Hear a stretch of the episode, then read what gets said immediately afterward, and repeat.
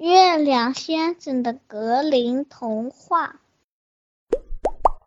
你好，我是月亮先生，今天要给你介绍一个幸运又聪明的农夫。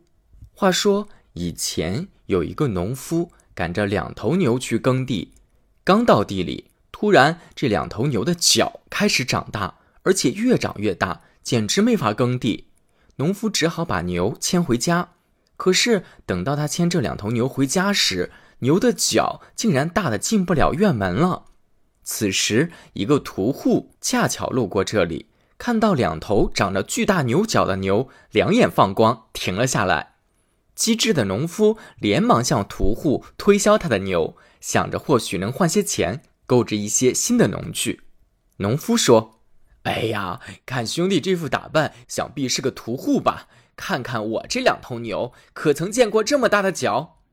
屠户一边端详着牛角的长度，漫不经心地说：“确实没见过。你这牛怎么卖呀？”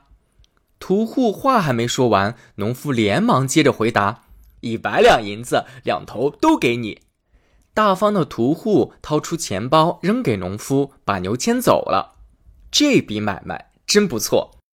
农夫拿着一百两银子换了些高级的农具，同时还有几麻袋油菜籽，高兴地往家走。可是半路上从口袋里掉出了一些油菜籽，农夫感觉到麻袋漏了。当他回头看时，神奇的事情发生了。油菜籽竟然已经长成了一棵大树，直抵蓝天。这时，农夫心想：这一定是老天爷的恩赐。既然有这个机会，我得上去看看天使们都在干什么。于是，他爬了上去，看见天使们正忙着打晒燕麦呢。他不由得被这情景吸引。可就在他看得入神的时候，他发觉身下的树开始摇晃。他赶紧低头往下瞧。居然有人正在砍这棵树！哎呀妈呀！如果从这儿掉下去，那不得摔成肉酱？